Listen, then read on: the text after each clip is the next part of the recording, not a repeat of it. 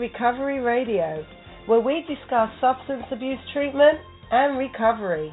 You can listen live at blogtalkradio.com forward slash OCG Radio. Please note that the views and opinions of our hosts and guests are not necessarily the views of OCG, nor is it meant to replace professional advice or the advice of your physician. And now, here's our show, Roach on Recovery, with your host, Orville Roach. Welcome back, folks. Live, Roach on Recovery. Welcome, Af- welcome indeed. After a week off. Uh, this is your host, Orville Roach. Or should I say uh, bienvenido? Along with my producer and co-host Chris Morales. 646-564-9909. 646-564-9909 is the number. If you want want to call in and speak to us, you can listen to our show live on our show website. That's blogtalkradio.com forward slash OCG radio.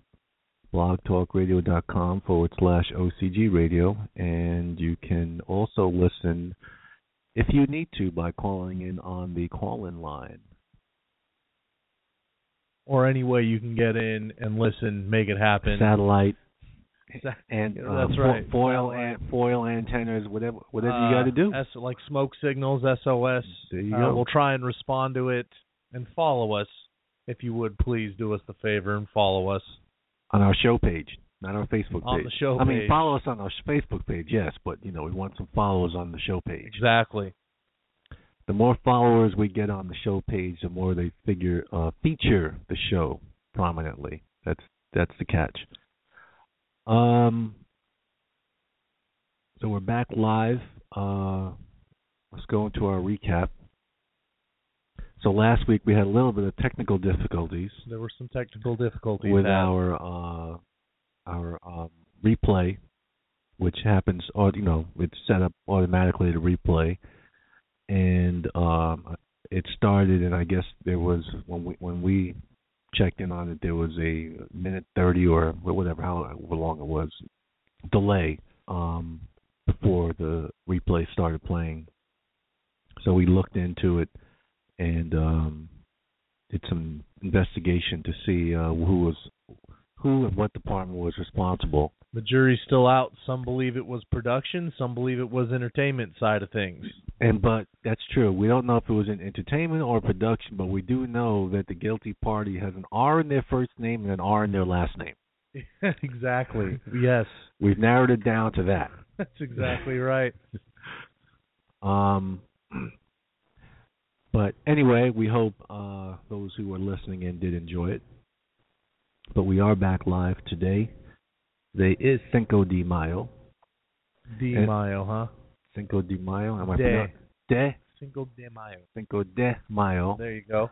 Even though it's spelled D E. That's right. So it, I'm just phonetically Cinco de Mayo. All right. Now I must say, when I first came to California, and um, this it's Cinco de Mayo. Cinco de Mayo is a holiday here in the so let's say the western part of the country, pretty much. Sure, and anywhere where there's a large Latino contingent, Chicago, it's celebrated in Chicago because they have a large Okay. Latino population. Okay. Um, never heard of it on the Eastern Seaboard. back in the day, Right. but who knows That would make now? Who knows now? Um, but so when I came out to California and experienced the uh, first uh, Cinco de Mayo, um, didn't know anything about it, didn't know what it was for, and didn't even know what it, st- stood for until someone said it means the fifth of May. Um, so as a part of our show today, a little bit of holiday history, we're going to have our co-host, Mr. Chris Morales There you go. uh, give us a little uh, history on the Cinco de Mayo holiday. Indeed. So I um I thought about how much I might add in or or how much I might leave out so as not to bore people and I figured I could sum up what Cinco de Mayo means in one line. The 5th of May. and we can move on. Moving right along. So uh no, okay, so it is uh like you said, so it's celebrated in the US and it's celebrated in Mexico. More specifically in Mexico, it's uh celebrated in the state of Pueblo, where it's actually known as the Dia de la Batalla de Puebla. Why just there, if I may ask? So, and I'll get to that when I'm talking about the history, but that was the state of Mexico in that region where they were able to withhold the French invasion who were trying to get to Mexico City and take over, Okay. so to speak. So, um the first uh, misnomer to get out of the way here, where a lot of people who aren't super familiar with Cinco de Mayo, is that it's actually not the Mexican Independence Day. Um, a lot of people, um, again, who don't know about the holiday intimately, believe it's similar to our, our July 4th, uh, which it, sh- it is not. Um, the Independence Day for Mexico is actually September 16th, which is the biggest holiday celebrated in Mexico. Uh, so the roots of this holiday again um, come in the form of the French occupation of Mexico, which took place after the Mexican-American War of 1846 and the Reform War of 1858. The Reform War was a civil war in Mexico, fought between the liberals and conservatives, and the big dispute there was the liberals were um, big on freedom of religion and the separation of church and state while the conservatives very much wanted the Roman Catholic Church and the state to be uniform and united. Um, so the result of that war, long story short, left the Treasury of Mexico bankrupt. As a result, um, on July 17th, I believe, 1861, um, the Mexican president at the time, Benito Juarez, made a statement to the world that uh, all payments that were owed to uh, Must, we need them now. all payments that were owed to foreign uh, uh, foreign debt uh, Oh, oh, we'll be delayed. will be delayed. Exactly. Uh, we're going to be delayed for two years. Actually, this was uh, the moratorium that he delivered. Um, all foreign debt payments were going to be suspended for two years.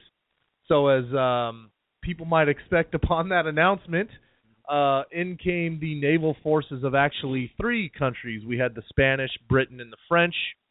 Um, A, pre, a precursor to the to today's collection. that's exact, that's exactly right. So, um, Britain and Spain actually negotiated with Mexico. They were happy with the negotiations and they withdrew. France, however, was not so happy with whatever deal had uh, hit the table. Uh, they said that's not good enough. You know, eh, we're now going to invade. mm-hmm. So, um, the French army. Can I just can I just add a little uh, geographical picture? So Sure. the countries that wanted to come and invade had to come a long way. That's a long get way to there. send your naval forces. Exactly. Yeah, you're you're you're sailing quite a long way. Um, France at the time was ruled by Napoleon III, Mm-hmm. um, and so he wanted he was not okay with the negotiation.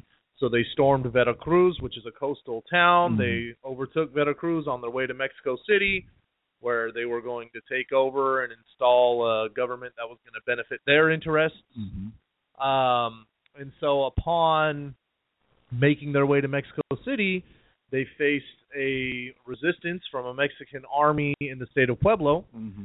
And um, it should be noted that the French had about 6,000 soldiers at the time that were invading, and the Mexicans about 2,000 soldiers in that area, very underarmed.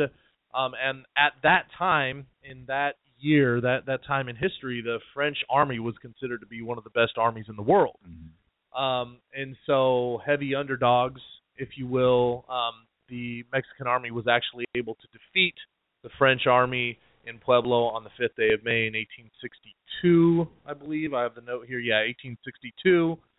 Um, and so that was that. The the French were taken over.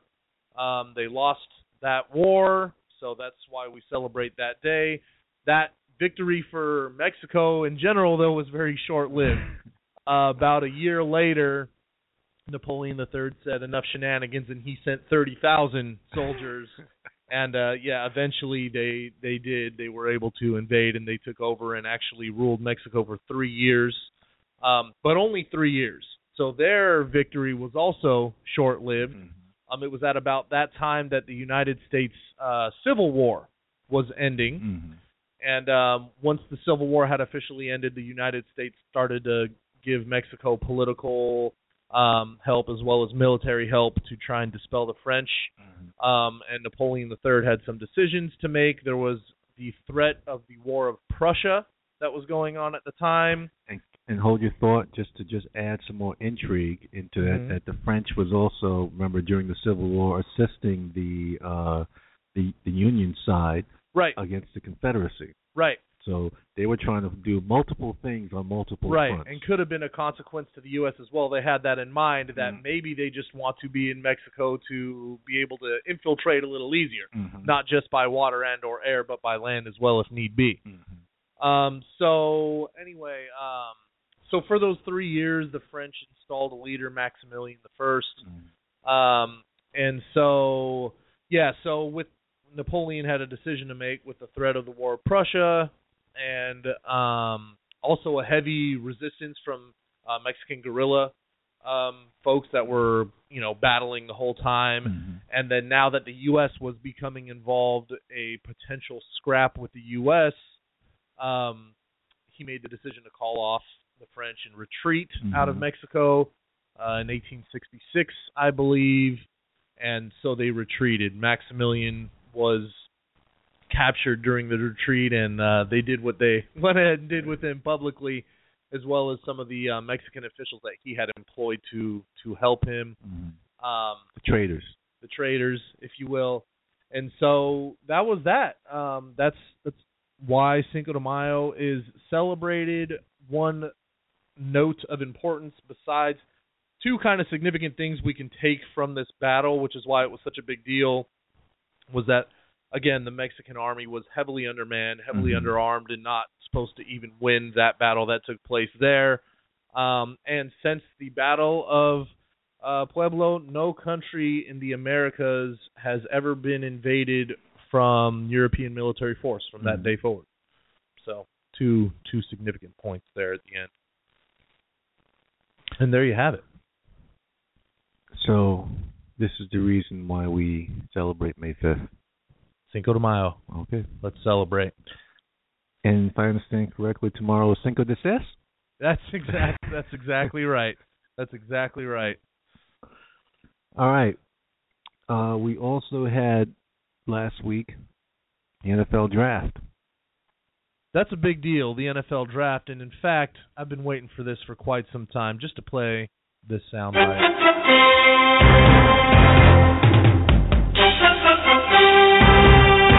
I mean, I'm gonna tell you what. Just hearing that, I'm already thinking about September. It's September to me right now. The Yep. game is coming on. My daughter said, "I thought the football season was over. Just, just getting started." Oh no, the NFL has done a great job of marketing and making sure there are events scattered throughout the calendar year. hmm All right. So uh, you're a Niner fan. Uh, any news out of Niner camp? Anything? Any splash? Your opinion of the draft? Scale of one to ten in terms of your team. Uh, I've got to say, in terms of our needs, or what what I believe our needs to be, um, with all of the departures that took place, you know, I instead of one to ten, we'll scale it on like a, a school grading scale. I'd give us like a C plus. Okay. Uh, so I mean that would be like a seven and a half, Okay. guess, or a seven point eight. Um,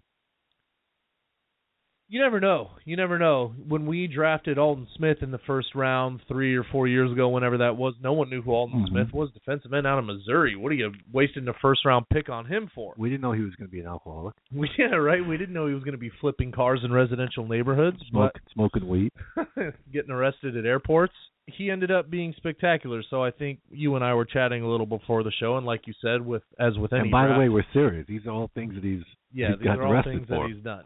Um, oh, time will tell. Yeah. Time will tell. But as far as what the scouts believe and the scouting reports on the players drafted and the positions drafted, as a 49er fan, I am less than overwhelmed by our draft. You, at at the very least, you typically the general rule of thumb in the NFL is your first round pick is a starter right.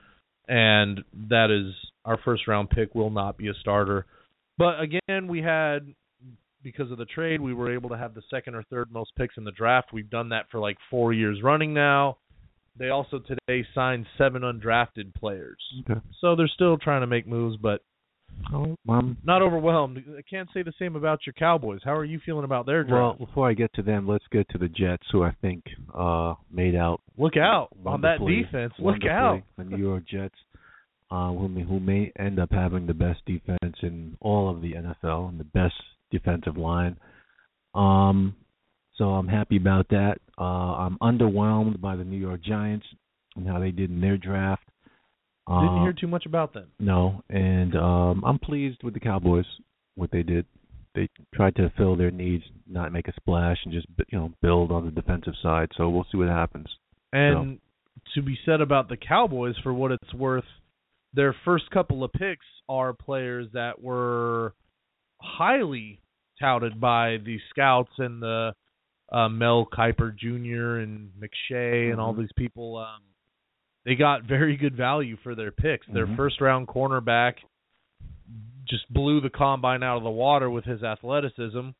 And of course, um, the not so maybe popular pick, but your second round pick was supposed to be a also uh, top ten talent. who also loves loves the weed. He's all he's Aldon Smith in the making. He'll he'll have some arrests, but he'll also lead the league in sacks. You know. so, So- we'll see. yeah, we will we will see. But uh, I, you know, as much as I hate to say it, I I believe your Cowboys made had some wins there. All right, so we're going on. We're continuing on a sports theme because whether you know it or not, this was an actually very rare sports uh, weekend. So we had the NFL draft, which we talked about. Indeed, Uh, then we had the Kentucky Derby, that's right. and of course I texted you that affirmed one, but that was just harking back to 1978. Uh, we'll see if the horse that did win, American Pharoah, That's right. will win the Preakness and then go on to the test of all tests, Belmont Stakes. That's right. There's I'm not a too big into following horse races, but from what I understand, the people in that community publicly on ESPN are saying they need a triple crown winner to to revitalize the Haven't had one since and- 1978. yeah. So, and then of course Saturday night. Well, let's before we get to the fight, uh, NHL hockey. Who cares? Well, I do because the Rangers are playing. Nobody cares. The yeah, New York, the, New York Rang- Rangers are playing. They're doing well. They won on Saturday but lost on Sunday. Um, all right, let's get to the fight real quick. Um, did you have a pre-fight pick? So sure, yeah, but it depends in which context. I told everybody if I had to bet my bank account on it, I would bet on Mayweather, but I was rooting for Pacquiao. Okay, all right. Um, but yeah, you can't. I don't know Mayweather, and I've watched a fair amount of boxing, maybe not as much as you or as much as some folks, but as far as the tactical approach to boxing as a sport, I've Mhm. not ever seen anyone as good as Mayweather. Mm-hmm. He he does exactly enough to win a round, and he does the math in his head. Twelve rounds, he wins enough rounds. He wins over six. He's going to win the fight. Mm-hmm. He doesn't take a lot of damage, which I think has led him to be able to fight 48 times. Mm-hmm. Um, and he he said before the fight, for any of you guys out there who ordered the fight on pay per view and were watching some of the build up to it because they start televising at three the background Mhm. stories of whoever. Mayweather said his dad, who had trained him since a little boy, told him to put the ego aside and everyone who wants to throw heavy punches and knock people out, and taught him that if you don't get hit, you can't lose a fight. You'll never lose if you don't get hit. Mhm. And so his whole approach to boxing growing up and to this day has been defense. Mhm. Just don't let him hit you, slip punches, Mhm. bob and weave, and um he does that better than anybody. Yeah. And that's why he wins. Well, I was picking uh, Payweather over Macquiao. Okay, all right. All right.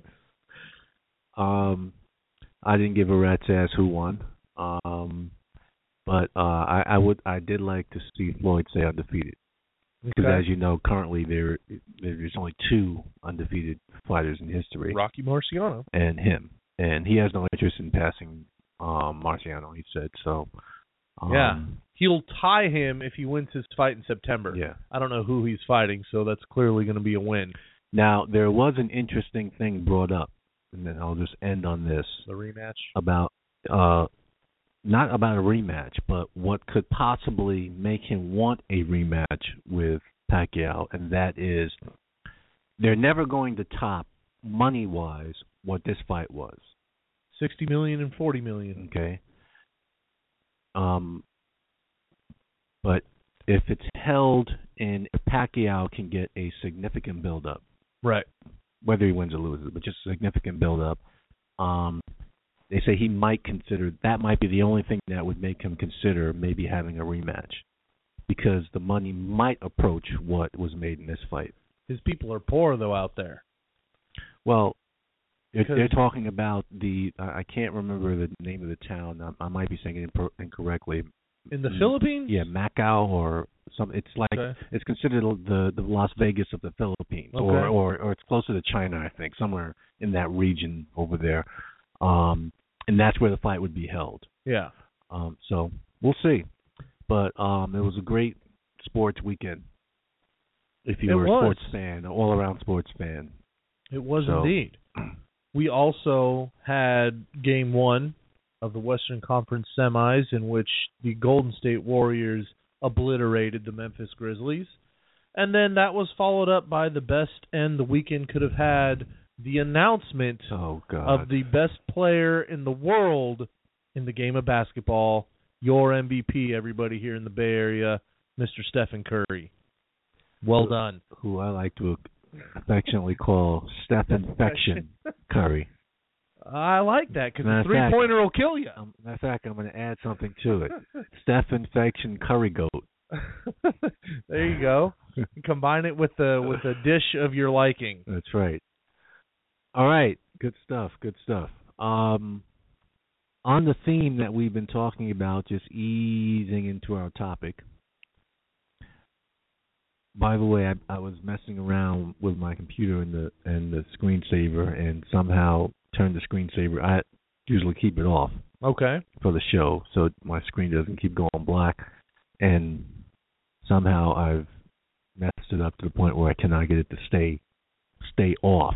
Oh, excellent. So I'll fiddle around with that afterwards. But uh, easing into our show topic, treatment and recovery. Mayday, No good. Hearing that in yeah, any context. Mayday, Mayday. Uh, severe C A T spells cat. Of course, I put one after that. 'cause People are like, what? What is this guy talking about? Mm-hmm. Well, I am on I am on a, uh, an aircraft theme here. Even Huh? though even though they do use Maydays for ships Yeah. and and ocean liners and what have True. you, boats, etc. You know, there's a difference between a ship and a boat. A ship and a boat. Uh, no. Oh, there is. Don't ask me what it is, but there is. Because you go up to a Navy corpsman and say, "Hey, how you doing on that boat On that boat, that, or on that ship?" Depending on what they get off of, they're gonna say, "I'm not on a ship. I'm on a boat." There is a Okay. difference.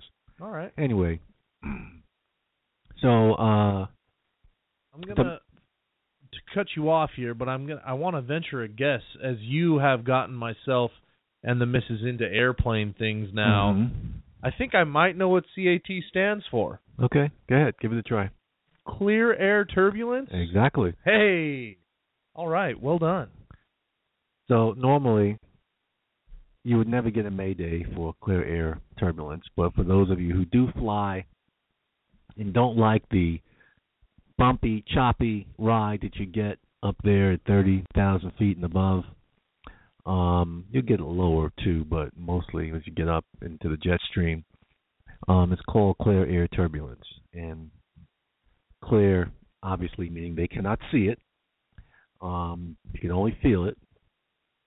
But how do we make that analogy? Because we are we are big on analogies in the recovery world, especially here at OCG.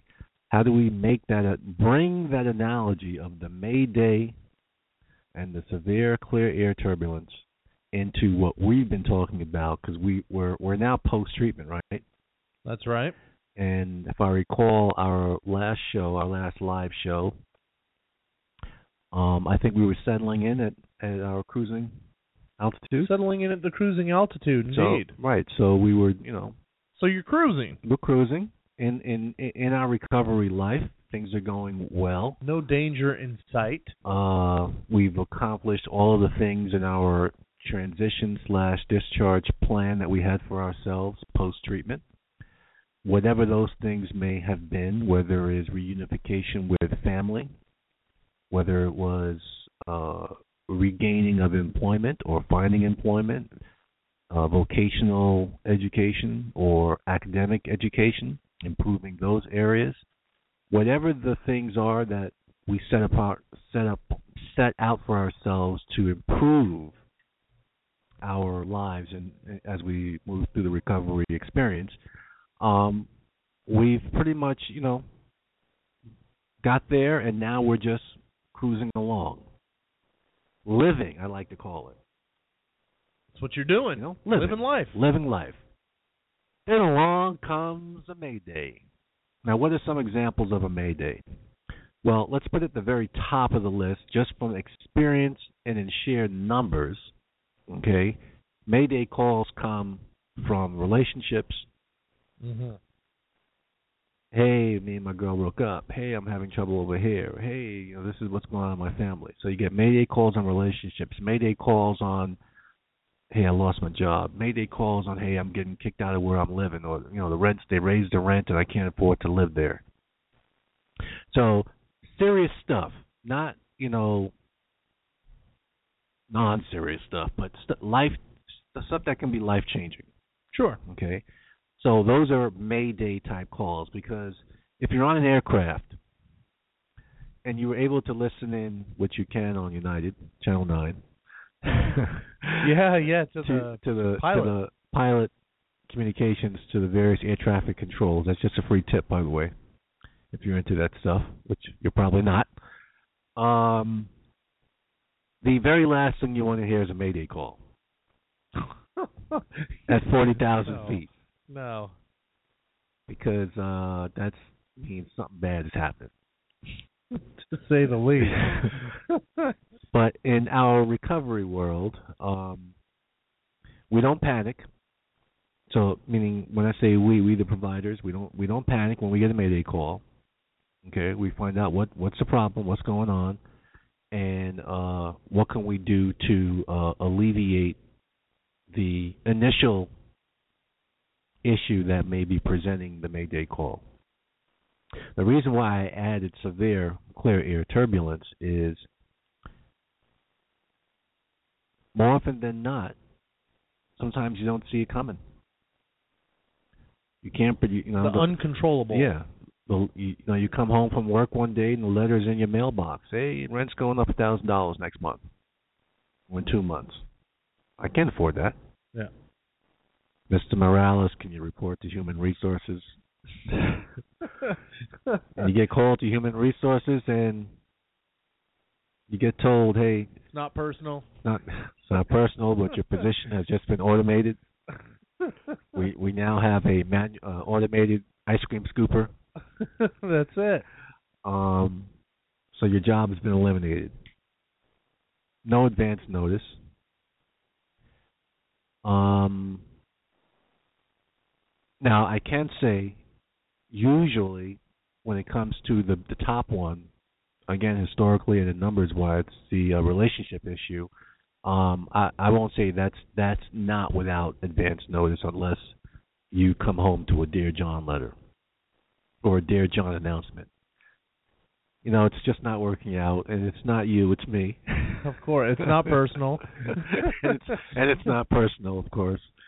Um, so unless it's that, usually you know signs have been in existence and it just has not been managed appropriately, um, or um, reinforcements brought in, i.e., counseling, therapy, whatever, to try and uh, deal with the issues that are present in the relationship. So if those things did not occur, and it has caused itself to get to a state of irreparable damage, then you have a Mayday scenario and a relationship that's in crisis and about to end or has end. You've been notified. You've been noticed.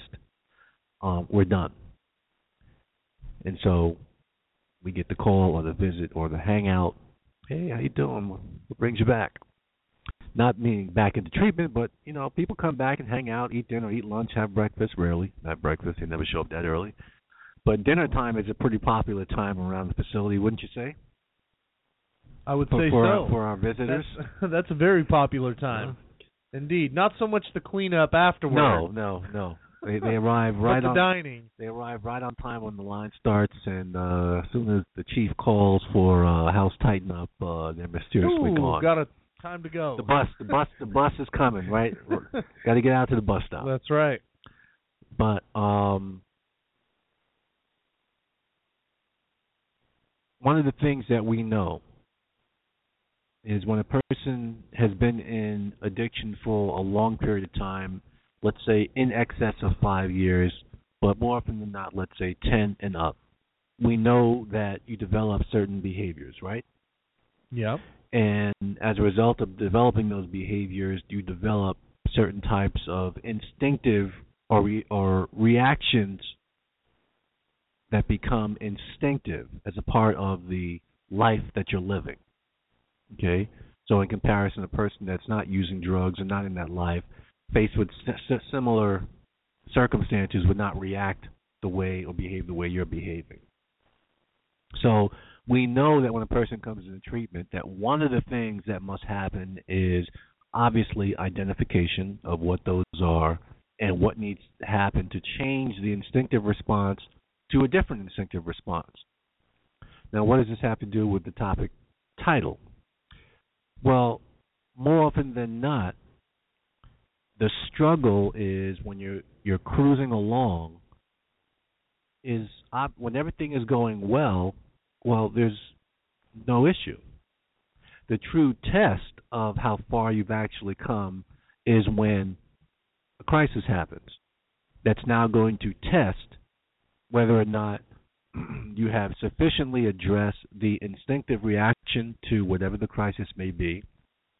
Do you revert back?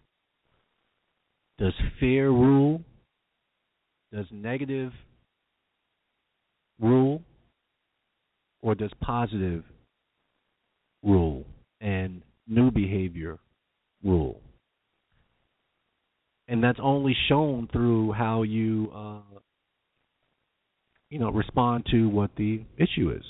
So let's use the one as just for argument's sake and example's sake, let's use the one that's the most common, and that's the the struggle um, in the relationship arena that people experience. They come in, and let's just use the men, okay? Mm-hmm.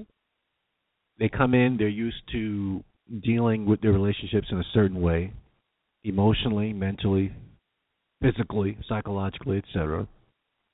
So now they they're now out of treatment and they're in their cruising period of their recovery, and there's a mayday in the relationship. Okay, so the question becomes, how do they handle that? Do they revert back to the old way? And let's say the old way was they got physical. They had domestic violence history. History. Do they revert back to that? Now, we know in treatment, we spoke about that.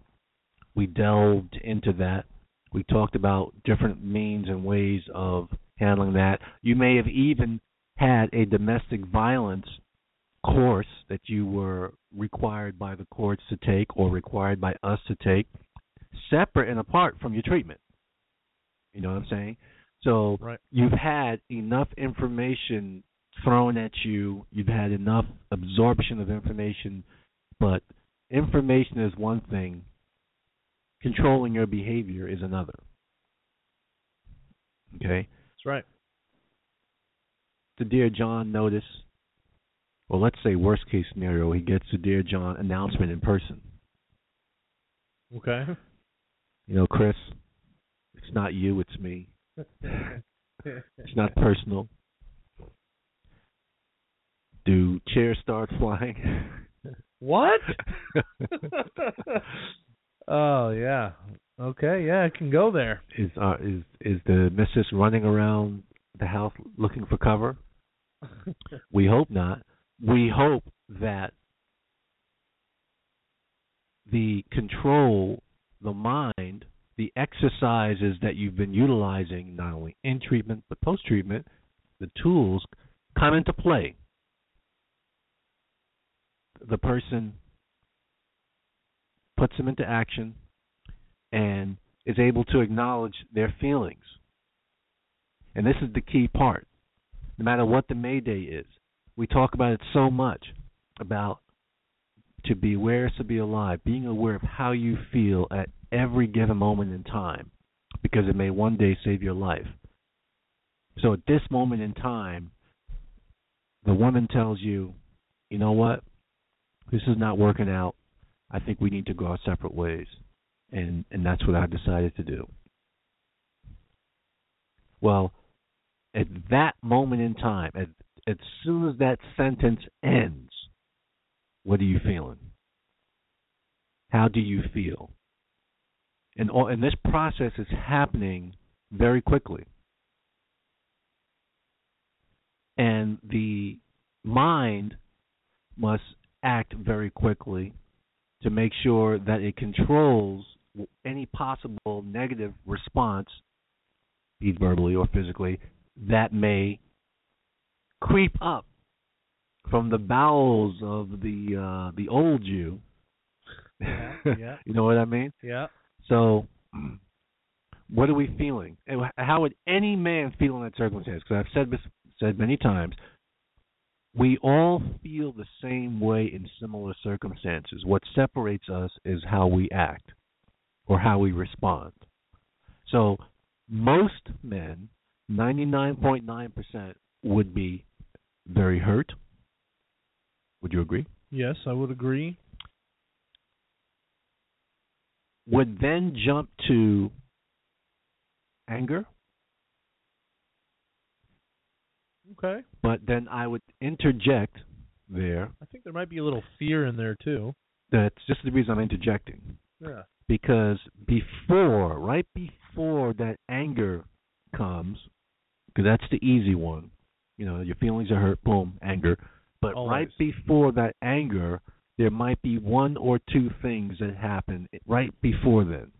You're absolutely correct about the fear because your mind immediately starts thinking about, well, what's, wh- you know, what am, who am I going to be with? Yeah. What am I gonna do? What am I going to do?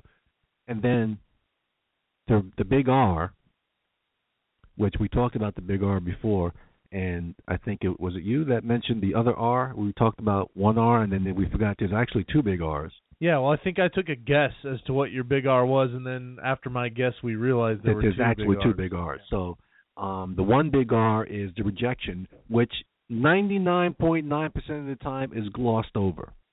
Yeah. How do you feel? Oh, I'm hurt and angry. But the actual fuel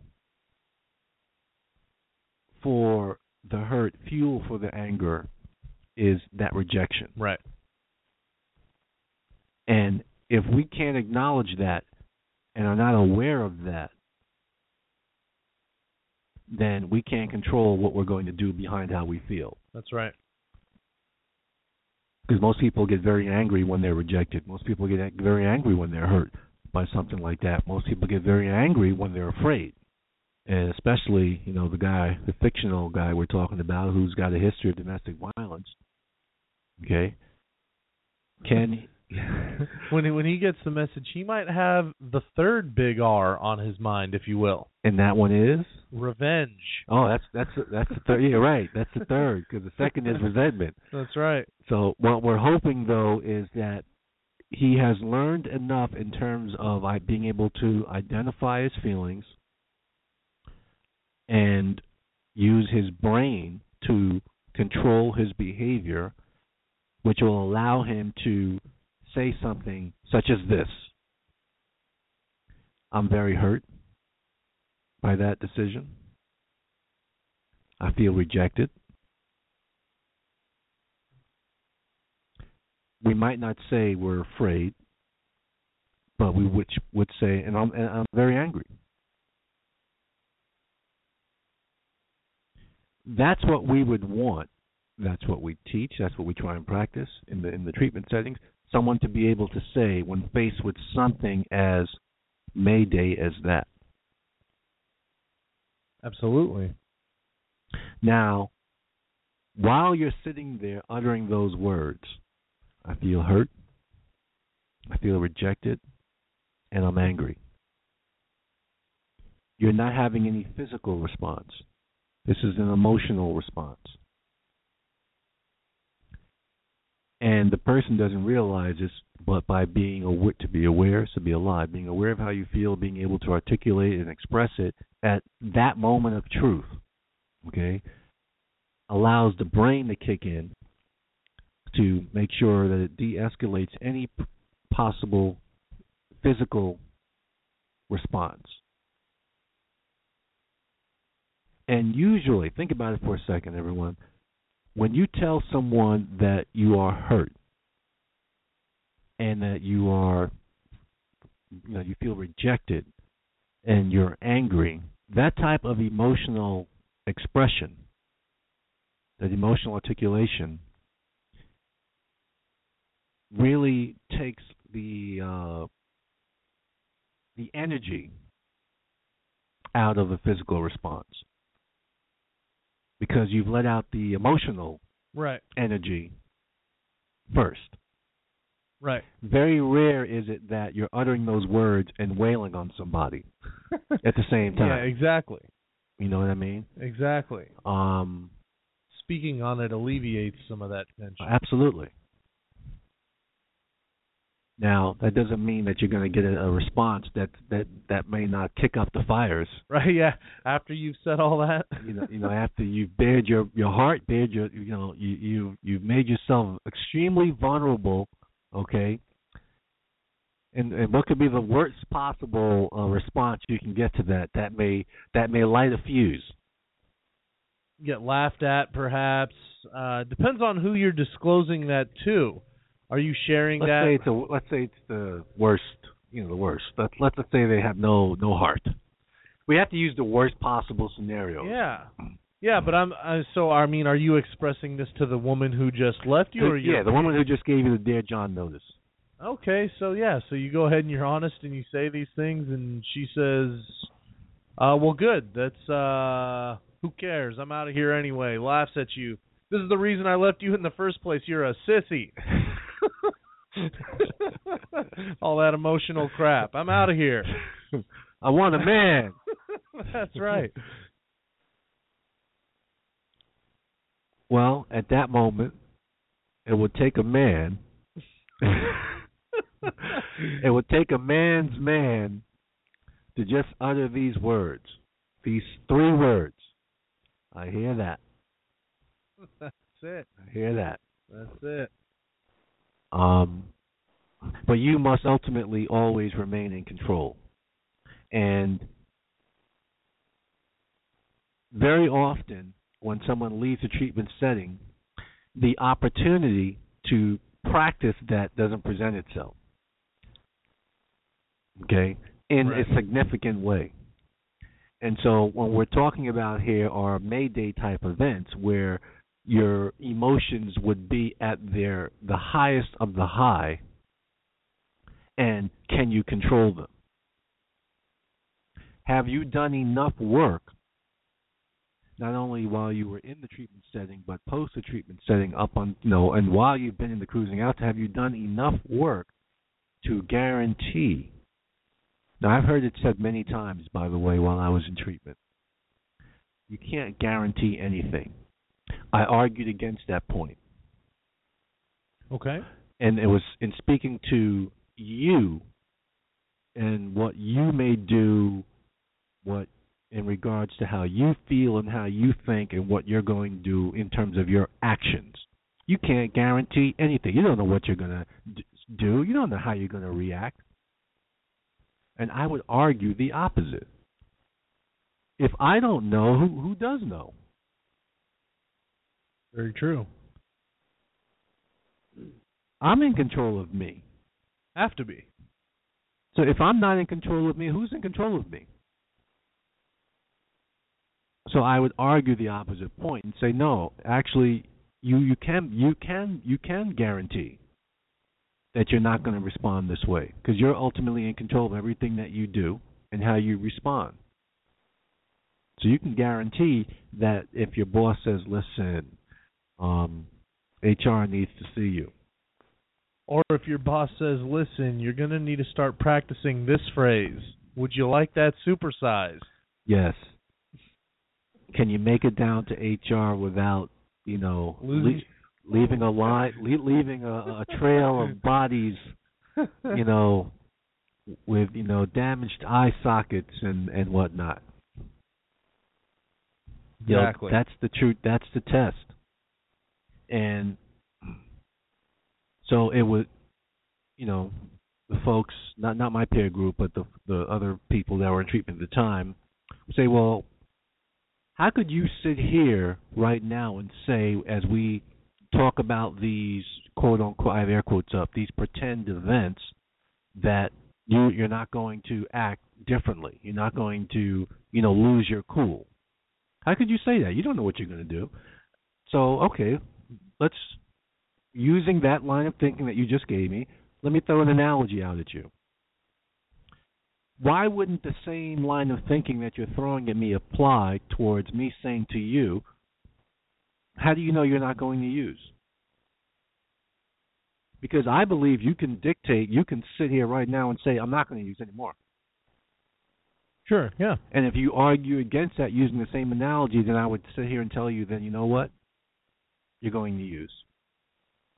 Because if you don't believe you have the ultimate control, Yeah. If you're not in the one if in you- control as to whether or not you use, best of luck to you. best of luck to you.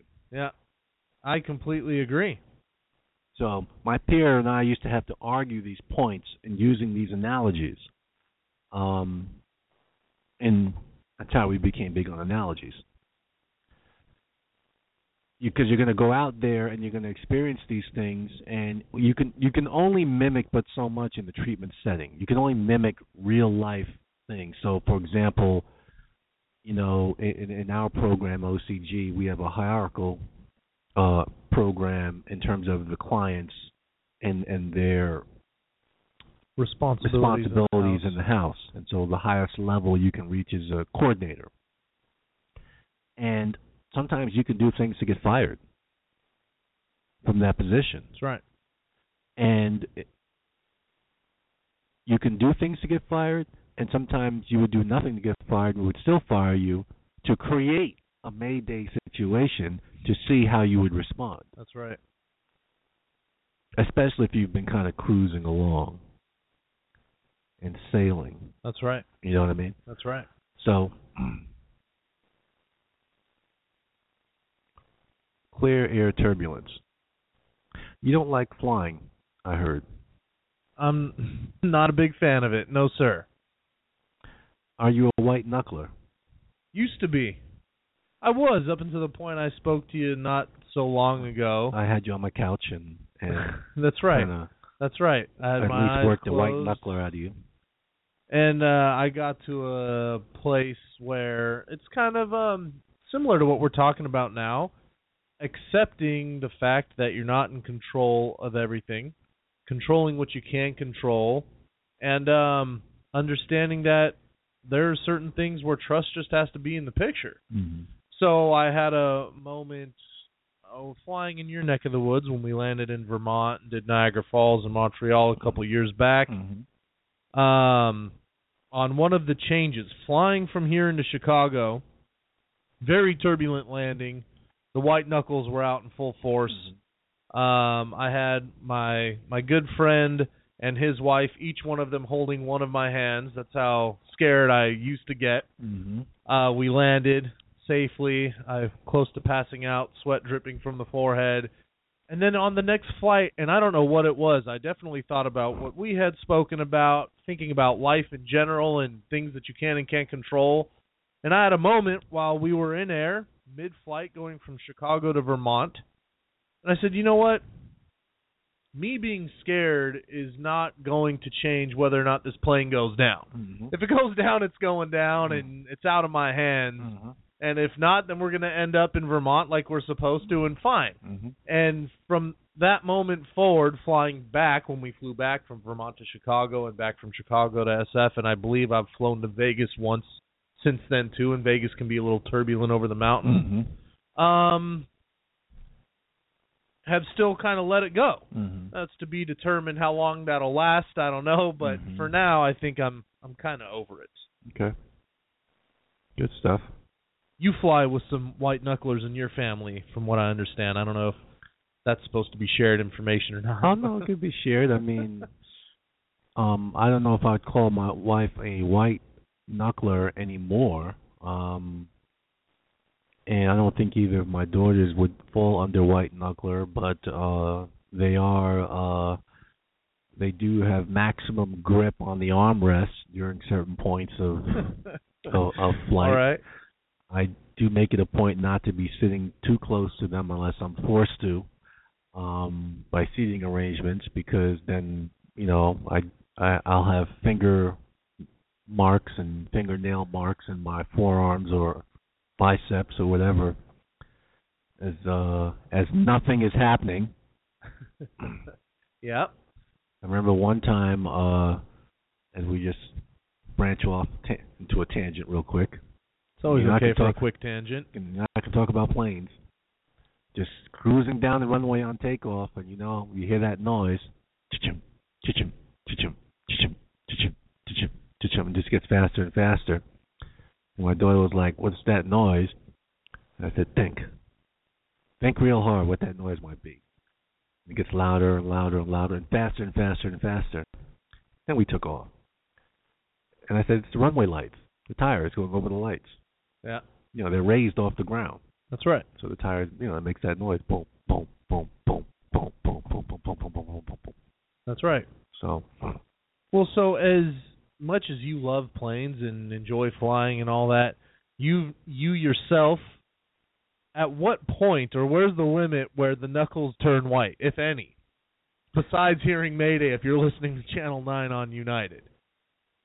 um, I've never experienced a white knuckle event because, I mean, from a young age, I mean, I wanted to be a pilot. Right.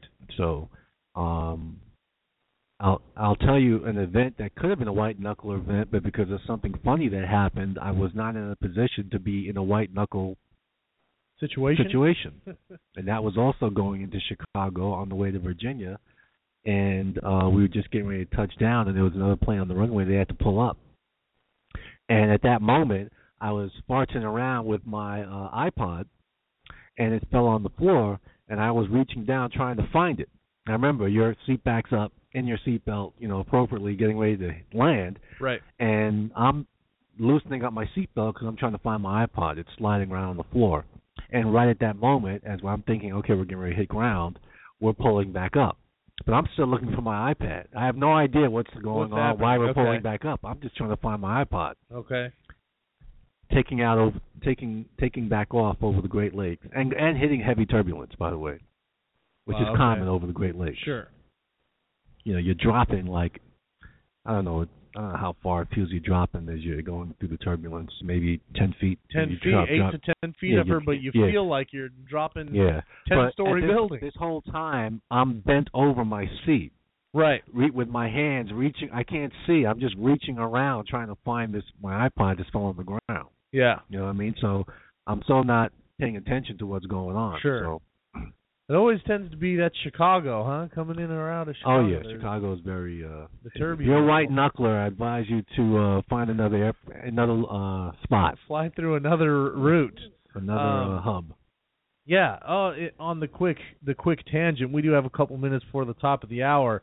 The worst I've ever heard uh story. My father-in-law um flying, and uh I, I may have some of the minor details missing, but I believe what he said is I forget where he was flying from. Um, maybe Florida or somewhere, but back to California, back to SFO, and um, or maybe they were taking off. Anyway, they were down by Southern California. This was the closest airport to them. I want to say LAX or something like that. They were in the air and uh, I want to say smelled smoke or the maybe the captain thought something was on fire, an engine or something somewhere Mm-hmm. was on fire. So uh the captain got on and spoke to the passengers. We're going to have to make an emergency landing in in LA. Um and he said so he's in a window seat and it's not raining, mind you, and it's late at night and all of a sudden his window ton of fluid getting splashed on the window and it was they were dumping the gas from the Mhm. engine. So if Mhm. there was a fire, you know, they weren't going to explode in midair. Mm-hmm. And then all he says he remembers seeing as the wind wipes off some of the gasoline and they're looking down, approaching LAX, is just emergency sirens and lights from fire trucks and ambulances lining up the the runway for as long as the eye could see. Um, you know, preparing for potentially a crash landing or whatever Mhm. the case. And my wife tells me apparently this was on the news when it happened. The news was following this. Mm-hmm. Um, and they were able to land safely and whatever. But I'm, I'm thinking to myself, even now with my newfound mentality, if if I'm smelling smoke and gasoline's getting dumped and I'm seeing fire lights uh, for as far as I can see, I think the white knuckles are making a comeback at that point. I, I will add, my, I I wouldn't classify my wife as a white knuckler, but if she is, she has every reason because she has been on a couple of emergency landings Woo, yeah. See, going, you know, to England. So I've not had to experience that yet. yeah, so she would have good reason. Sure, sure. So, in closing, as we've gone off on a tangent on the various uh, aircraft experiences, Yes. and that will not be the last time, by the way, just to let our listeners know. Um, we asked in the description if it was possible for a person to replace those negative and destructive instinctual behaviors or reactions with positive and constructive ones. Is that possible? And we said yes, it is possible. But it's not an overnight process. And we say in the treatment world, when we say overnight, we don't actually mean like one night, physical night. Right. We mean you're not going to change this in a year. This is something that has to. Ha- if you spent 15 years being this way, okay, it's not going to flip 100% in 12 months. Absolutely right. However, if the opportunities present itself for you to put your newfound knowledge and ways of being into practice, okay, the more you're able to put it into practice, the more it will become your new instinctive reaction. Rather than that old negative destructive reaction, the positive constructive reaction will become the instinctive way. Right. But there's only so much you can do in the treatment setting. It's post treatment Got to be put to the test. in cruising altitude, cruising mode, that when these things come your way, where you have to now, boom, put it to use. So you, you can reap not only the benefits of it, but also see for yourself, oh, wow, okay. No, this is, no, this is, um, what do they call it? You know, post looking at whatever happens. This wasn't good oh, in hindsight, in hindsight, yeah, it, it wasn't good in terms of you know what occurred, sure. uh, this breakup of this relationship. How did I respond? How did I take the, receive the information? How did I act? You know, you can look back, and if you responded and behaved in an appropriate fashion, Remember we talked about the natural highs, the endorphins, and so on and so forth. Not in the moment. Not in the moment of when you're being told you're, you're being dumped. right. That's when the depression comes. But when you look, when you're able to come out of that and take a hindsight view and look at how you behaved and carried on, and it was a positive way, it's constructive, and you can learn from that experience. It's an amazing high that you can reap Yeah, from that. versus knowing the old you and how you would have responded. Exactly. Completely agree. So, Mayday, Mayday. There's a show. I don't, I don't know where you have to. Might be on Netflix. Mayday at forty thousand feet. oh no. Uh uh All right, so uh now everyone knows what CAT stands for. So if you ever hear a pilot say it, uh, yeah, we got some cat up here, you know it's clear air turbulence. And to be aware of it, even though you can't see it as it approaches in your life, for those of us that are in recovery. That's all I got, sir.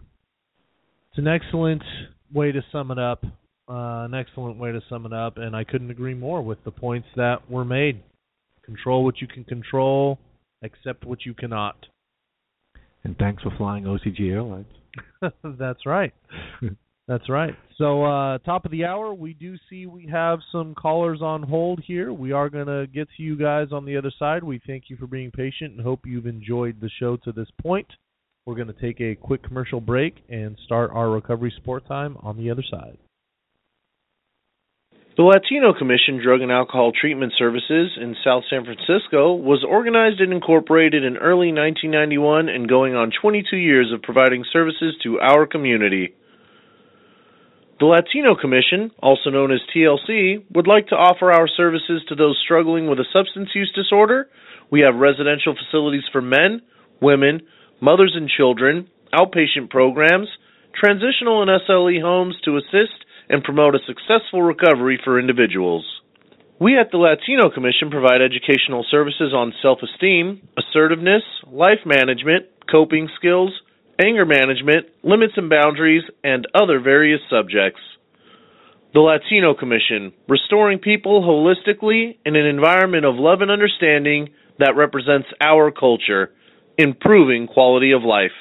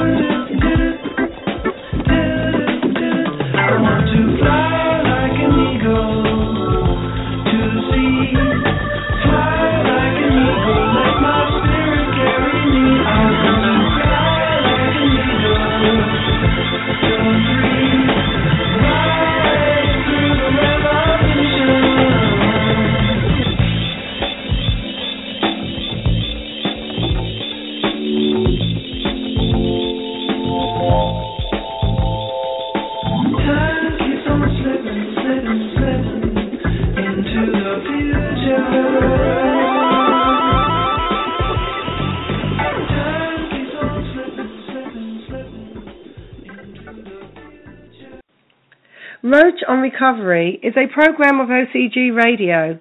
It deals with many topics related to substance abuse, substance abuse treatment, and recovery. Our recovery support time is a show segment where you can receive support from our host for any questions or issues you wish to present related to substance abuse, substance abuse treatment, or recovery.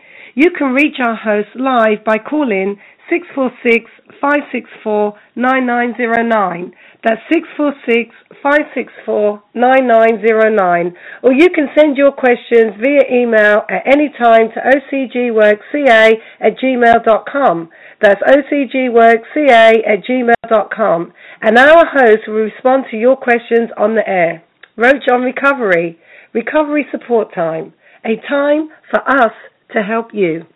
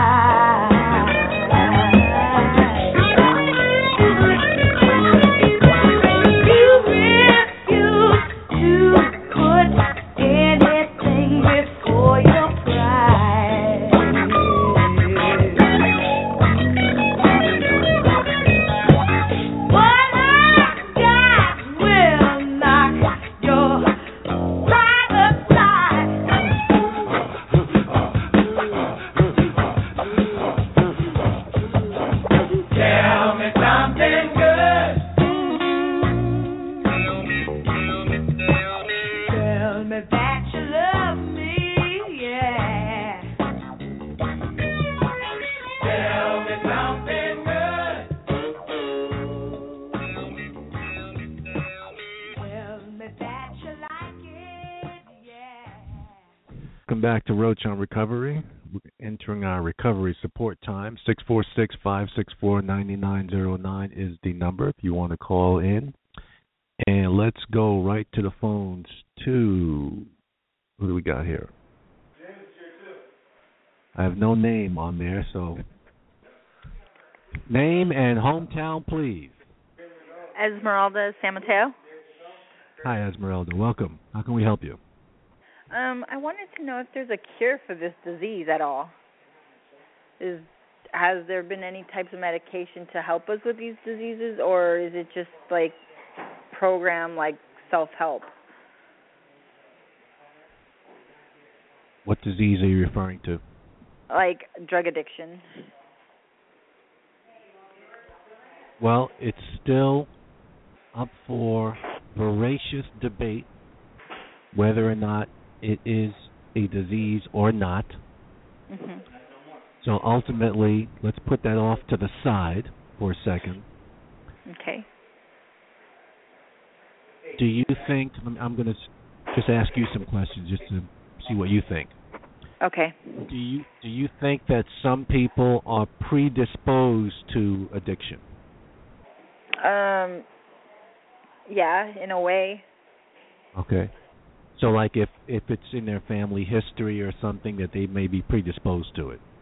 Yeah, like say your mom or your dad were drug addicts and then um they had you and then you became a drug addict. So, you know, if they're a, if they were both addicts, then you're more than likely to become an addict too if you live the same lifestyle as them. Okay. Okay. Now, to answer your, the second part of your question first, I mean the the medications that they have aren't for um, that that are on the market, I should say now, aren't for quote unquote curing addiction per se. They're mostly for dealing with some of the symptoms that people might experience. So, like for alcoholics, they might have drugs that help deal with some of the detoxing issues that they may face. For heroin addicts, they may have medication that may deal with some of the withdrawal symptoms that they may face. But in terms of eliminating the craving, they're trust me, they're working hard on it, but it has not come to market yet. Oh, okay. So so Um, what do you so what look- are you left with? huh? So since nothing has come to market yet that targets the craving aspect, what is a person left with? Um, probably I believe just like programs that can show you tools to help you with your cravings if you can identify triggers. Well, the first thing we'd want to know is, you know, how how did how did you become an addict in the first place?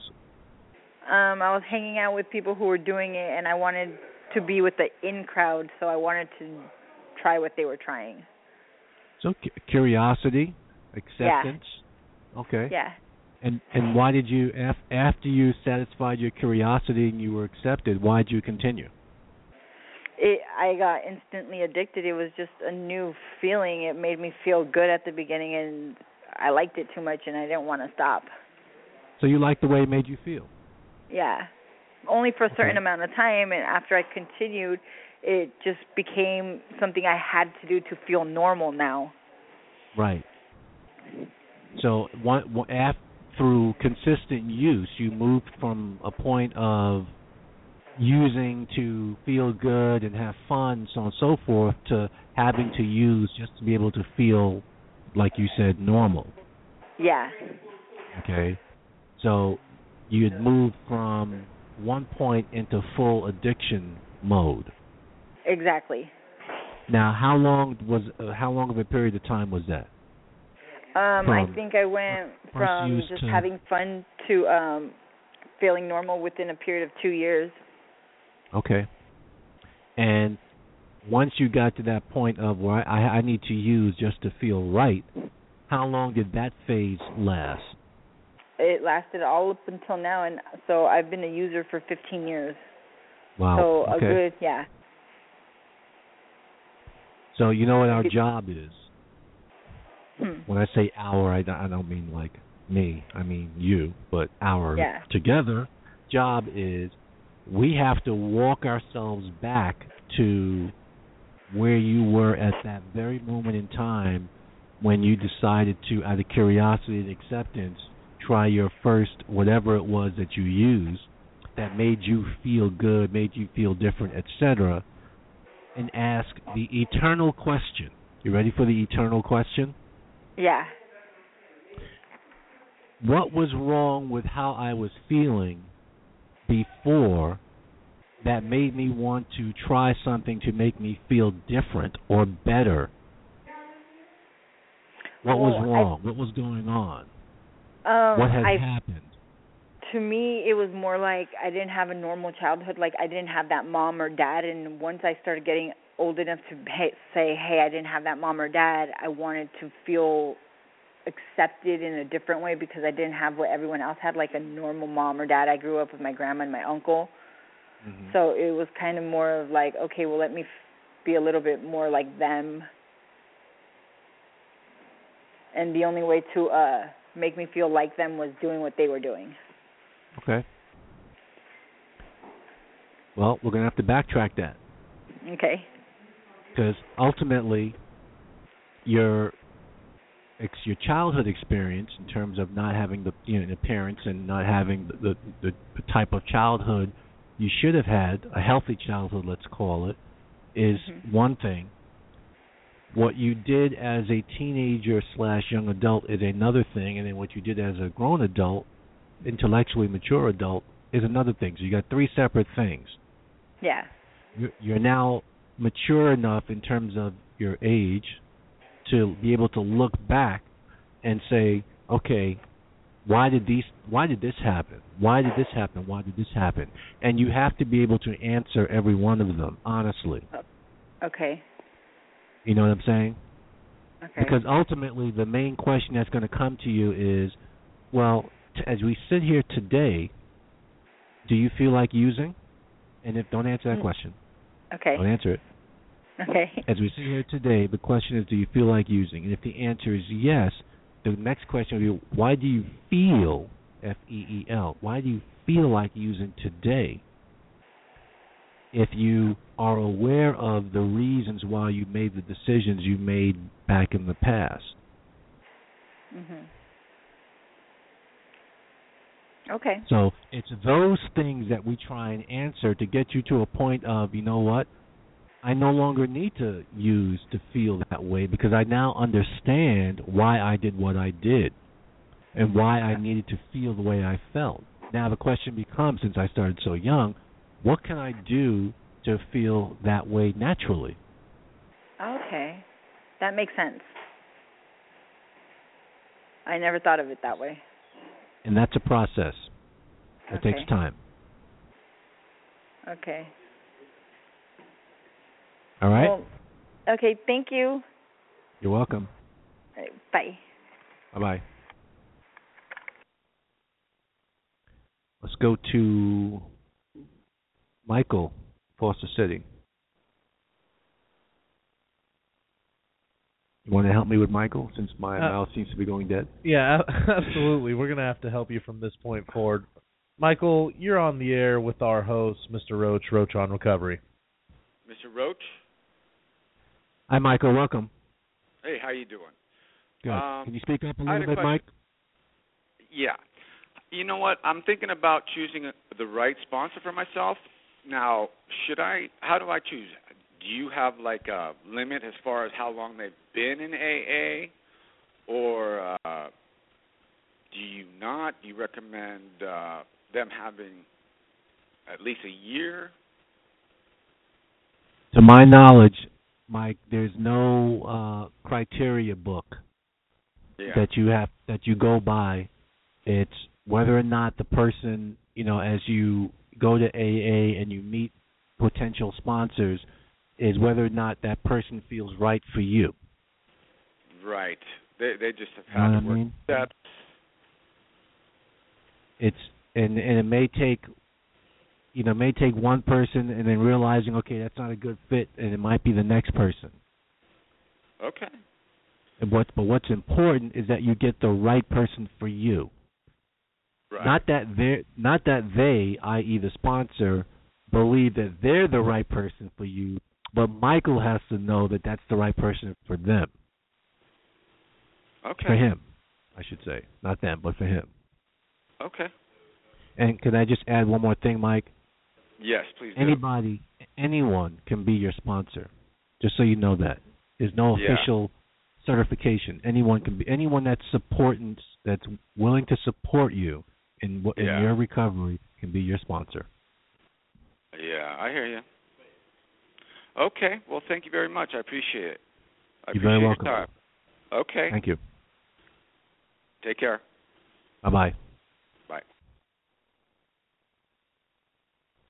What I was doing with the uh, first caller is I was just giving an example, using her as an example of how we sometimes will walk a uh, person through um, the process of of answering the, the the questions of okay, why did you start using? What made you start using? What was the process that caused you know caused you to start using?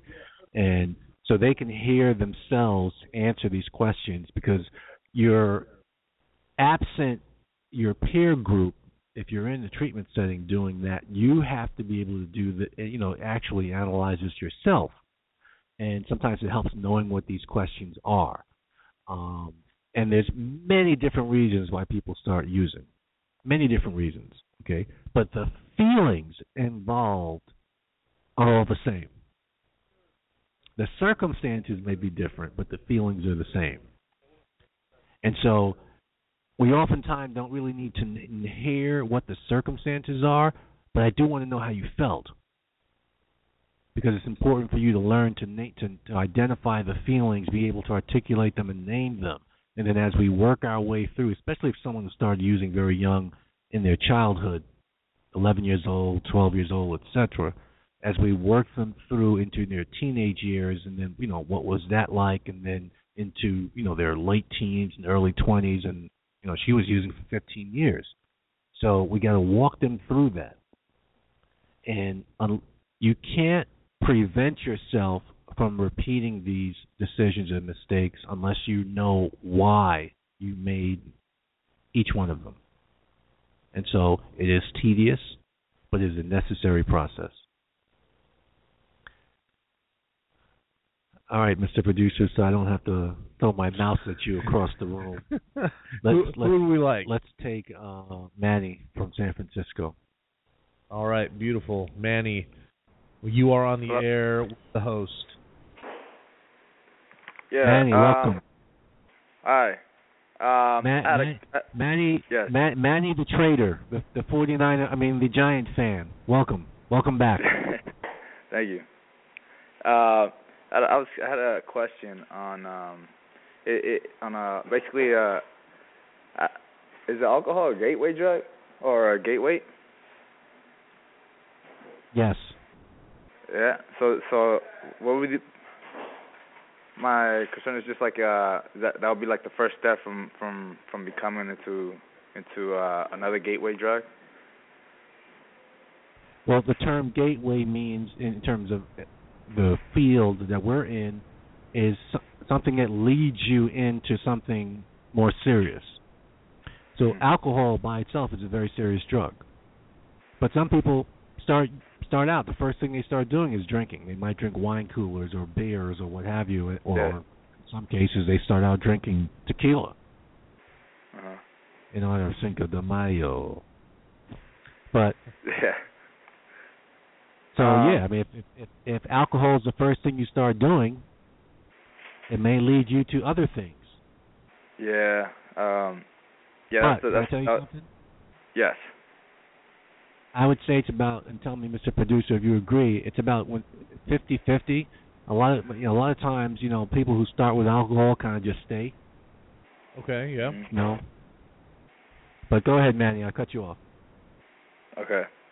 Uh, no, that, that that was just my concern because I know I started off with that and uh, I did start young and I was just curious uh, um about that and and um who knows uh Did you use that, any that other pretty- drugs? that- uh well I was I was uh starting to experiment uh marijuana Okay. and um but uh I wasn't too fond of it uh Okay. just more on the drinking, but maybe um sometimes when I do uh pass to the point where where I'm uh, over intoxicated, I tend to lean sometimes on smoking weed. Okay. So, Yeah. what age were you when you started drinking? Um, thirteen. Okay. So you you drank for how long? Uh, I've been drinking uh ever since uh till till today. Uh, I'm 23, and um, just uh, I, I how do I say? Uh, yeah, I, I'm sorry, I get- I'm um I'm a little nervous. I don't know why, but uh, right. yeah, I, I just been drinking since 13 till 23, and um, I saw my I saw myself at least like having a few blackouts back back and forth, and uh, Right. just so that's I kind of don't want to be be uh being able to black out basically, and just uh, I think I, I tell myself that I'm not gonna go ahead and, and drink till I black out or or drink till I can't handle myself, but sometimes I tend to overboard it, so I, I'm thinking that I might be an alcoholic for that. That's why I'm curious. Yes, you are. Yeah. Um, that was that was pretty much it. Okay. Well, uh, thank you so much. Thank you. All right, bye. Bye bye.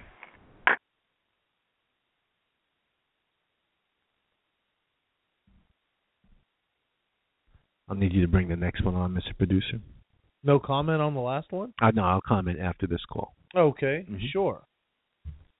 We have Shan from Modesto. You're on with the host. Welcome, Shan. Hi, thank you. Um, my question for you is, I am in a treatment center and I'm on my way towards transitioning out, and I was wondering what I can do in order to maintain staying strong in my recovery.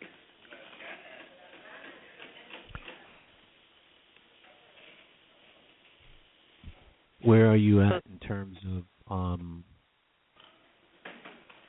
Where, Um, where's your where's your where's your where's your your your mind and your your your heart at in terms of your recovery process right now?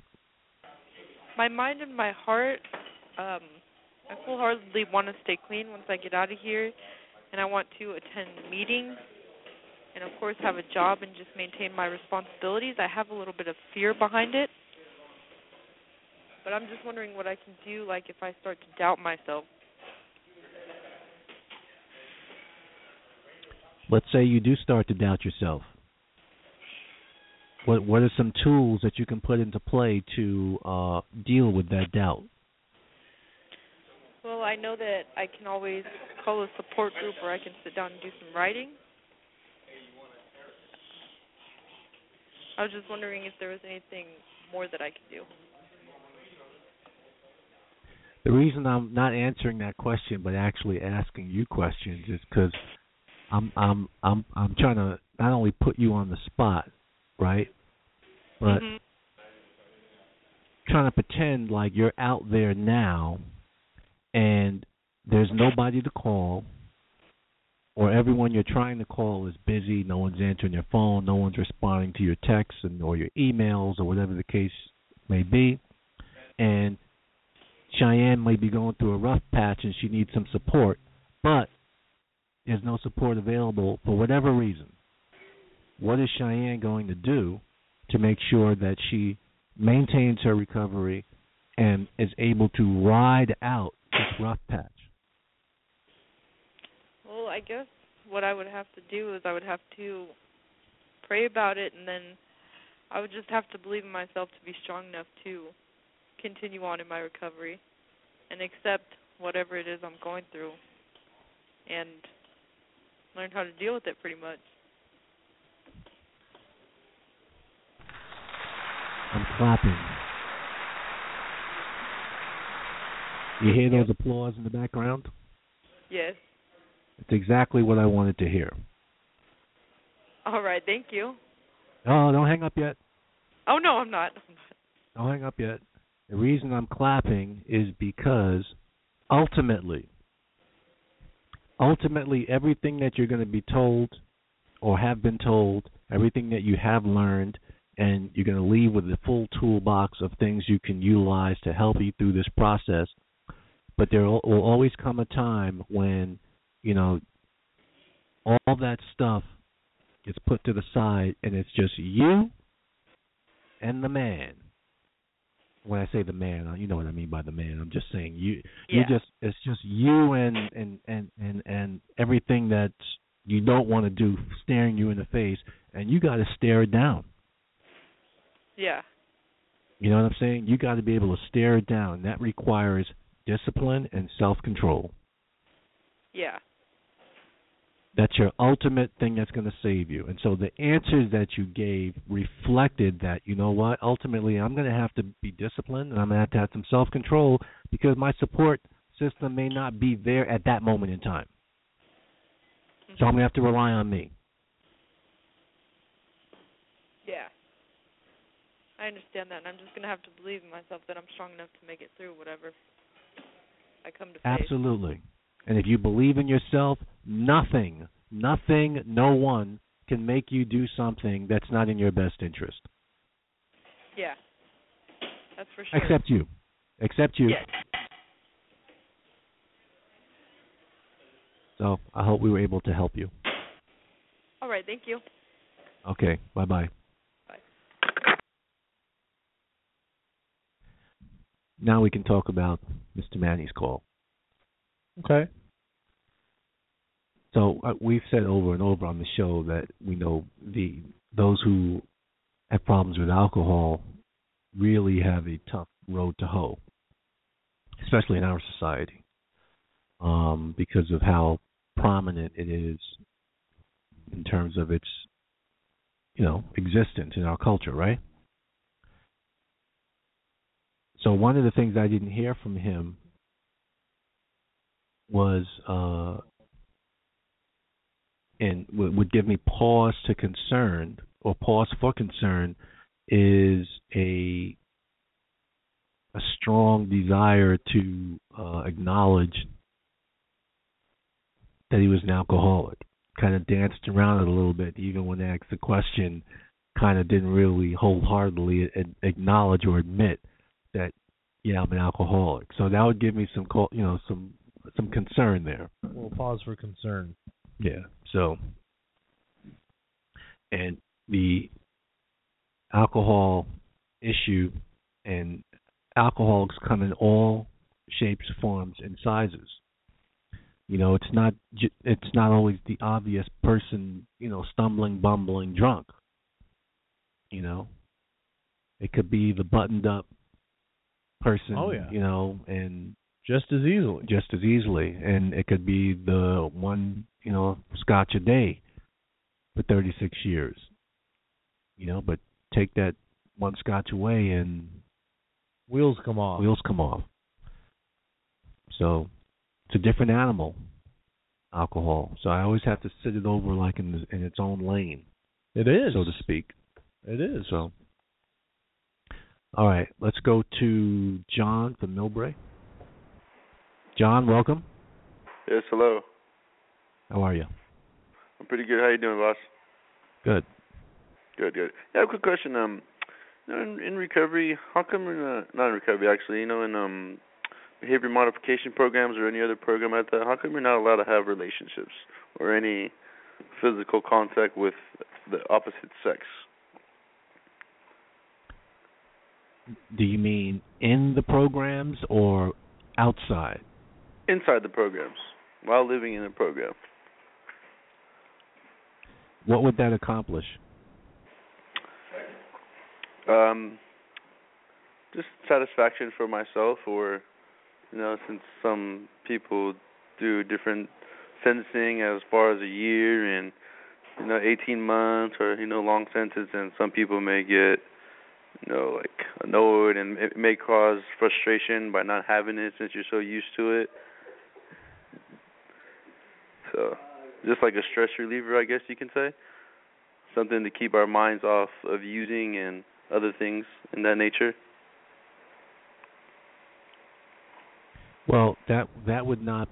Be, um, so I'm I'm not going to address the obvious. I'm going to speak to the less obvious, which is that would then not allow you to develop the discipline and self-control that you're going to be need that you're going to need in order to stay clean and sober. Mhm. Okay, that's true. So if you're in a co-ed program and you spend your energy and your focus on involving yourself with members of the opposite sex or same sex, whatever applies, um, in romantic type relationships, where does where does the dealing with the the addiction issues get time and focus? Because I'll tell you, once a relationship starts, that occupies 95% of your brain. Mhm. True. Yeah, but I didn't mean necessarily a relationship. I know, I sorry, I messed up. But like just messing around with the opposite sex, or just having, you know, like a one night thing, or a couple hours maybe, or not not a like into a relationship, or you know, plans on getting married and stuff, but just like something quick. John, John, the, do you think the programs, the residential treatment programs, are, are run like brothels? No, I'm not saying that. I'm just I was just curious. I was always curious about that rule, you know, because men and women, you know, it's like a natural thing. I think. I believe.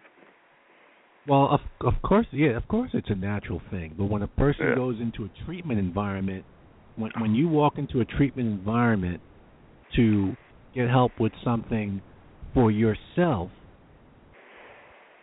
and it gets derailed because the attention goes to something else, and the reason you're saying is, well, it's you know it's a stress reliever and you know and so on and so forth. Well, what do mm-hmm. people that you know? What if the judge said, well, you know what, I'm sending you to San Quentin for three years?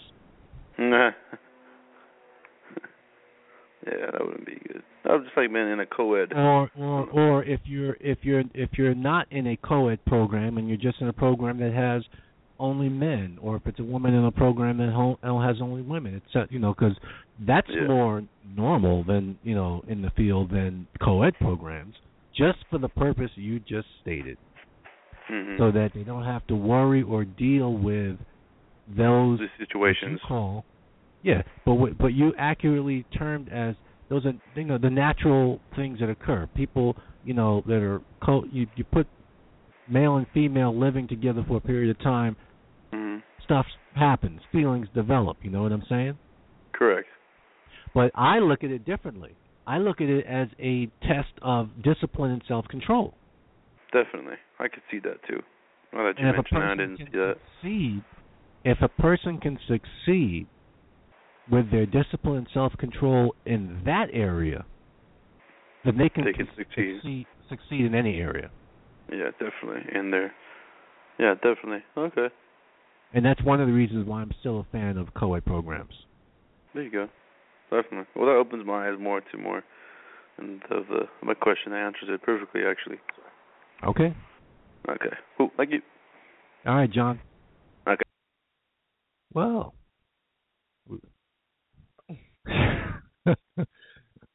Well played, sir. That was, uh, the answer was on point. It was exactly what I think our friend John needed to hear. I think John was look. He's got the. He's looking for a brothel. That's pretty good. All right, let's go to uh James Hello. from. hey, James, welcome. Thank you for having me. Okay, so I, I I'm originally from the East Coast, and I kind of moved out of here, and basically a geographic move, and uh try to get away from old friends, old lifestyles, a crack habit, and I basically just came to California and got on a booze hype, started associating with the same people, mirroring the ones I was in the East Coast, just different names, and soon the downward spiral, and I'm in the same scenario here in California. So my question is, do good geographics ever work? Like if my mind was right, or should I just like get busy where I'm at right now? All right, let me ask. Let me ask this first. Where where on the East Coast are you from? Yonkers. Okay, so our my uh call screener, my producer, my engineer, who trying to uh put one over on me, put you in as James from Bonkers. From Bonkers? Bonkers, New York. oh, no, he, Yonkers. he he only did he only did that James just because I'm a New Yorker also. So he was just I know he was trying to make fun of you. Little and, and me joke. And me and me at the same time. Uh, But back to your question. Time and distance never works. never. You can be an addict in Yonkers or an addict in San Francisco. Makes no difference. Cause I'm the way I'm looking at it. It's like it doesn't matter if I'm wasting my money on crack, booze, women, whatever. uh Lego collection. If I'm wasting my money and I'm wasting time in my precious life, then it's a it's a problem. Well, let's take out the Legos because there's nothing wrong with Legos. But Oh, I'm just I was just exactly. using them as a I know, I know. I'm just kidding. Um, exactly. And it makes no difference where you are. I mean, if you want to use, you're gonna. No matter where you are, you're gonna find what you want. Yeah. So that that leaves you with the problem being whom. Hmm. Yeah. That's a question, Home. James. This is this is home now. No, the question is, if if you use in Yonkers and you use in California, that lets you know that the problem is not Yonkers or California, but the problem is what? It's me. It's not. It's not It's particularly exactly. the the crack there or the booze here. It's just me. The problem lies with me. Exactly. So and I'm taking it with me in luggage everywhere I go. Right, we got to deal with you, Huh. regardless of where you go. We got to deal with you. You follow you wherever you go. So all you did was just take your luggage and come from, from Yonkers all the way to California and just brought your problems and whatever else with you, and found other means of medicating yourself. It might have been a different drug, but you found something. So yeah. you got to deal with They're you. all You just different from yourself. vices. Right. You got to deal with you, James. Well, I think I'm off to a good start. I'm, I'm in a program I'm about to complete. I got a I got a job. I'm kind of worried that I'm working too much and becoming a workaholic, and uh I don't want that to be like my my next exit. I seem like I just overindulge in everything I do, and I just want to kind of take it slow. All right, let's pump the brakes and get some balance. That's all. And, and it's it's hey, pat yourself on the back, not too hard, but pat yourself on the back for recognizing that. Yeah. Some people wouldn't even recognize that they're they're going all the, the opposite extreme, in in another in another area. So very good that you're recognizing that, and so just pump the brakes a little bit and, and get some balance. Definitely. Okay. Definitely. Thank you so much. I appreciate it. You're very welcome. You have yourself a good Bye. night. Go Rangers. Oh yes, they're down two to one. We need a win. We need a big win. We're gonna bring it in. All right. You guys have a good night. You too. That's what you get for trying to make fun of the New York callers. But I thought he said bonkers. You know what? That's an honest Yeah. mistake. I've never heard of bonkers New York. oh yes. Um, very funny on on the other one, but um, what was I going to ask you? The moved about moving from one state to another. Yeah, well, time time and Ditching distance. the is- environment, I think, well, is kind of what he was getting at. But well, time and distance is a tried and true. You know, I, I'll use the term escape for lack of a better term. You know, let me let me move from where I'm here and go live with Auntie in you know in Hillsborough and, and or Beverly Hills, and maybe that will. Well, you're gonna find you know Right. you want to use, you're gonna find it in Beverly Hills. that's exactly right. So, all right, let's go to how are we doing on time, sir? We're doing great. We got about eight more minutes. Okay.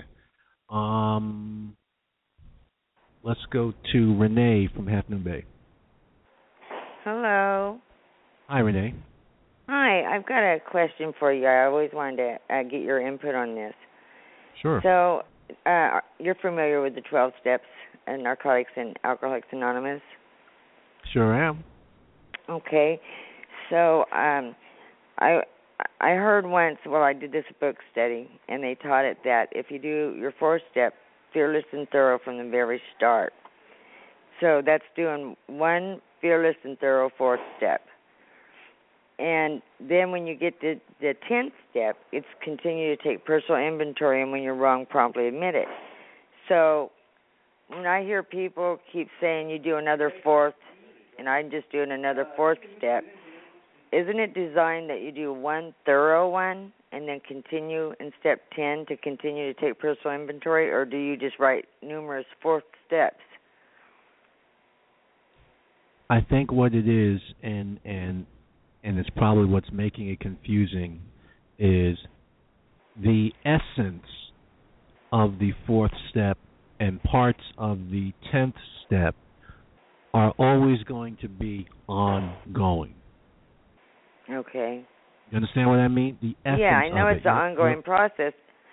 Correct. And I know it's an ongoing process. It's just I've done one complete one, and then when things more things come to mind that I, you know, because I just don't remember everything.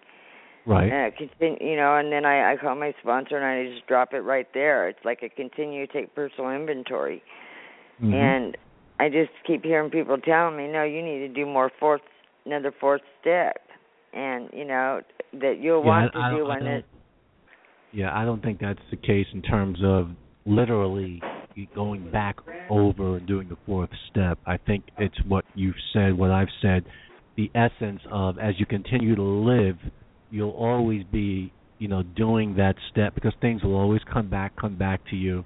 So four and ten are always going to be a continuing part of your life. Right. Thank you. Because yes, as I know you start work, you quit working them after a while, and you should just start living them. And Exactly. Anyway, yeah. Anyway, that's that was my question. Thank you. You're Very the first welcome. one that's ever agreed with that. Well, good to know. Good to know. All right. Appreciate it. All Have right, a you're good very evening. welcome. All right. You too. Bye. Bye.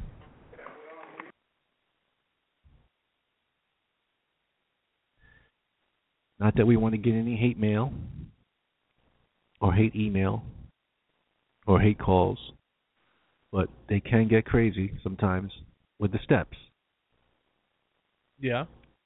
and uh thinking that they're never ending. And as a result, as she stated, you stop you you never get to living, you're, you're always You're always working you're the always working steps, the yeah. steps. You got to get to living. Yeah, absolutely. at a certain point. And you can always, as things come up in your life, refer back to this to the steps as guidance. That's right. Um, and a reference tool um, if something comes up or you experience something, etc. But it's not a continually oh, I just remembered this. I got to go. Oh, my, I'm I'm I'm I'm up to st- step 12. I got to go all the way back to step four. No, that's not how it works. Right. And if anyone is saying that, then I'm not even sure what the purpose of that would be. Yeah, what purpose that would serve, I'm not sure either, other than maybe to make a make a real powerful point. We don't mess around here in AA. If you don't do the steps right, you'll be right back to number forever. one. That's it. All right. Can I get uh? Do, can I, do I have time to go into the Xbox?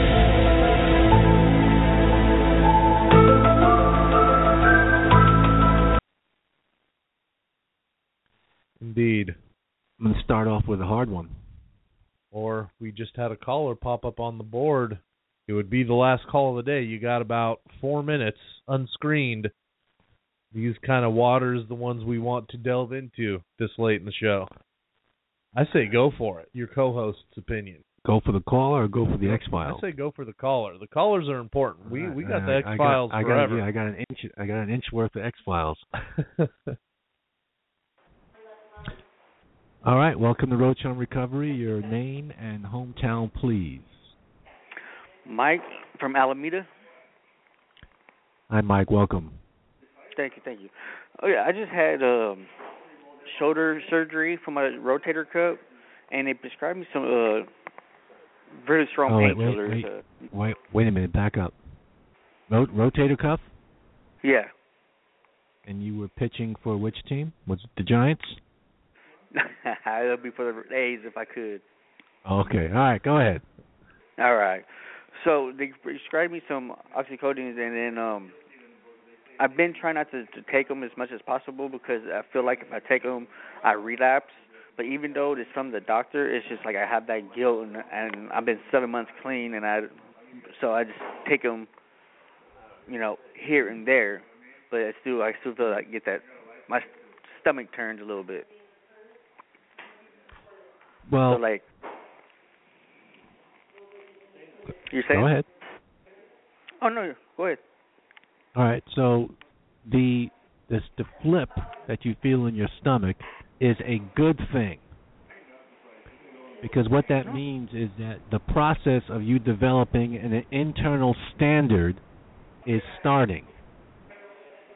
But as addicts, sometimes the mistake is made of holding yourself to an unrealistic standard.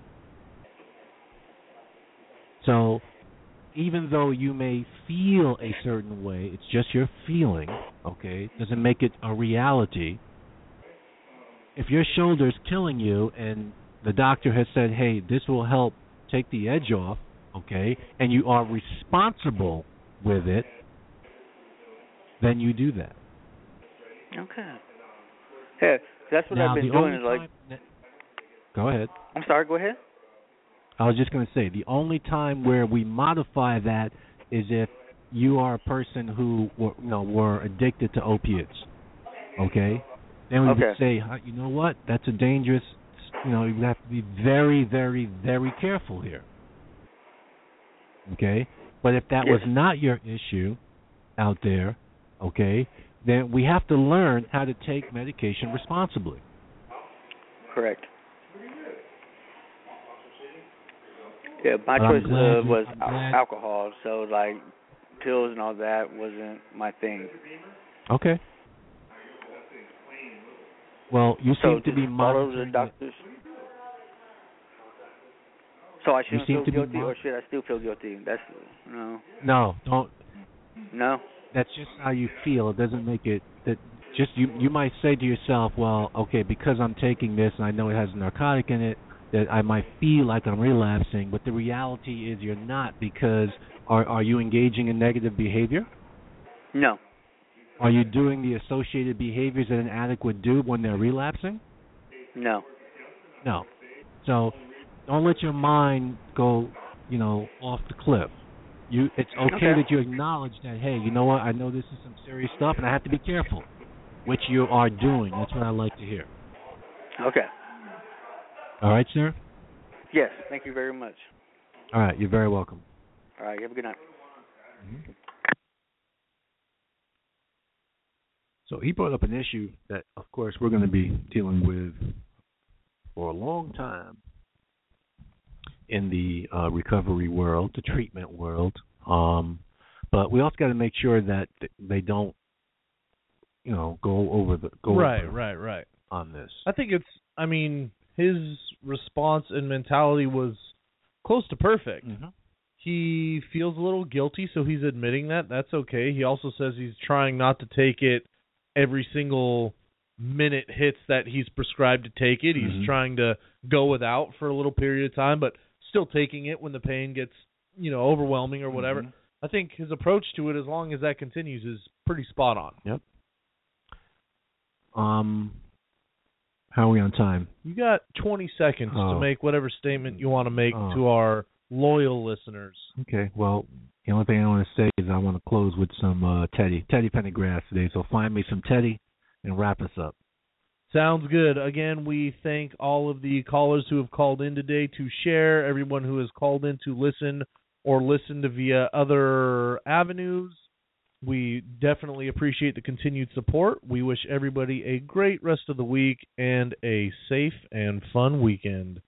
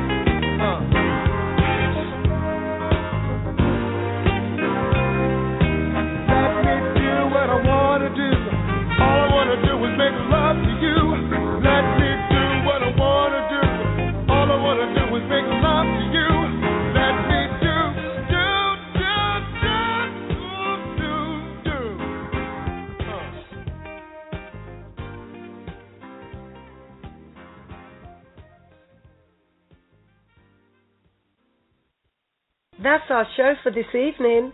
Thank you for listening. Be sure to listen to our next broadcast Tuesday at 4 p.m. Pacific Standard Time on blogtalkradio.com forward slash OCG Radio. Like us, friend us, and follow us on Facebook at facebook.com forward slash OCGWorkCA and on Twitter at OCGWorkCA. You can listen to podcasts of all our shows on iTunes under Roach on Recovery or on our Blog Talk Radio homepage. This has been a presentation of OCG Recovery Radio.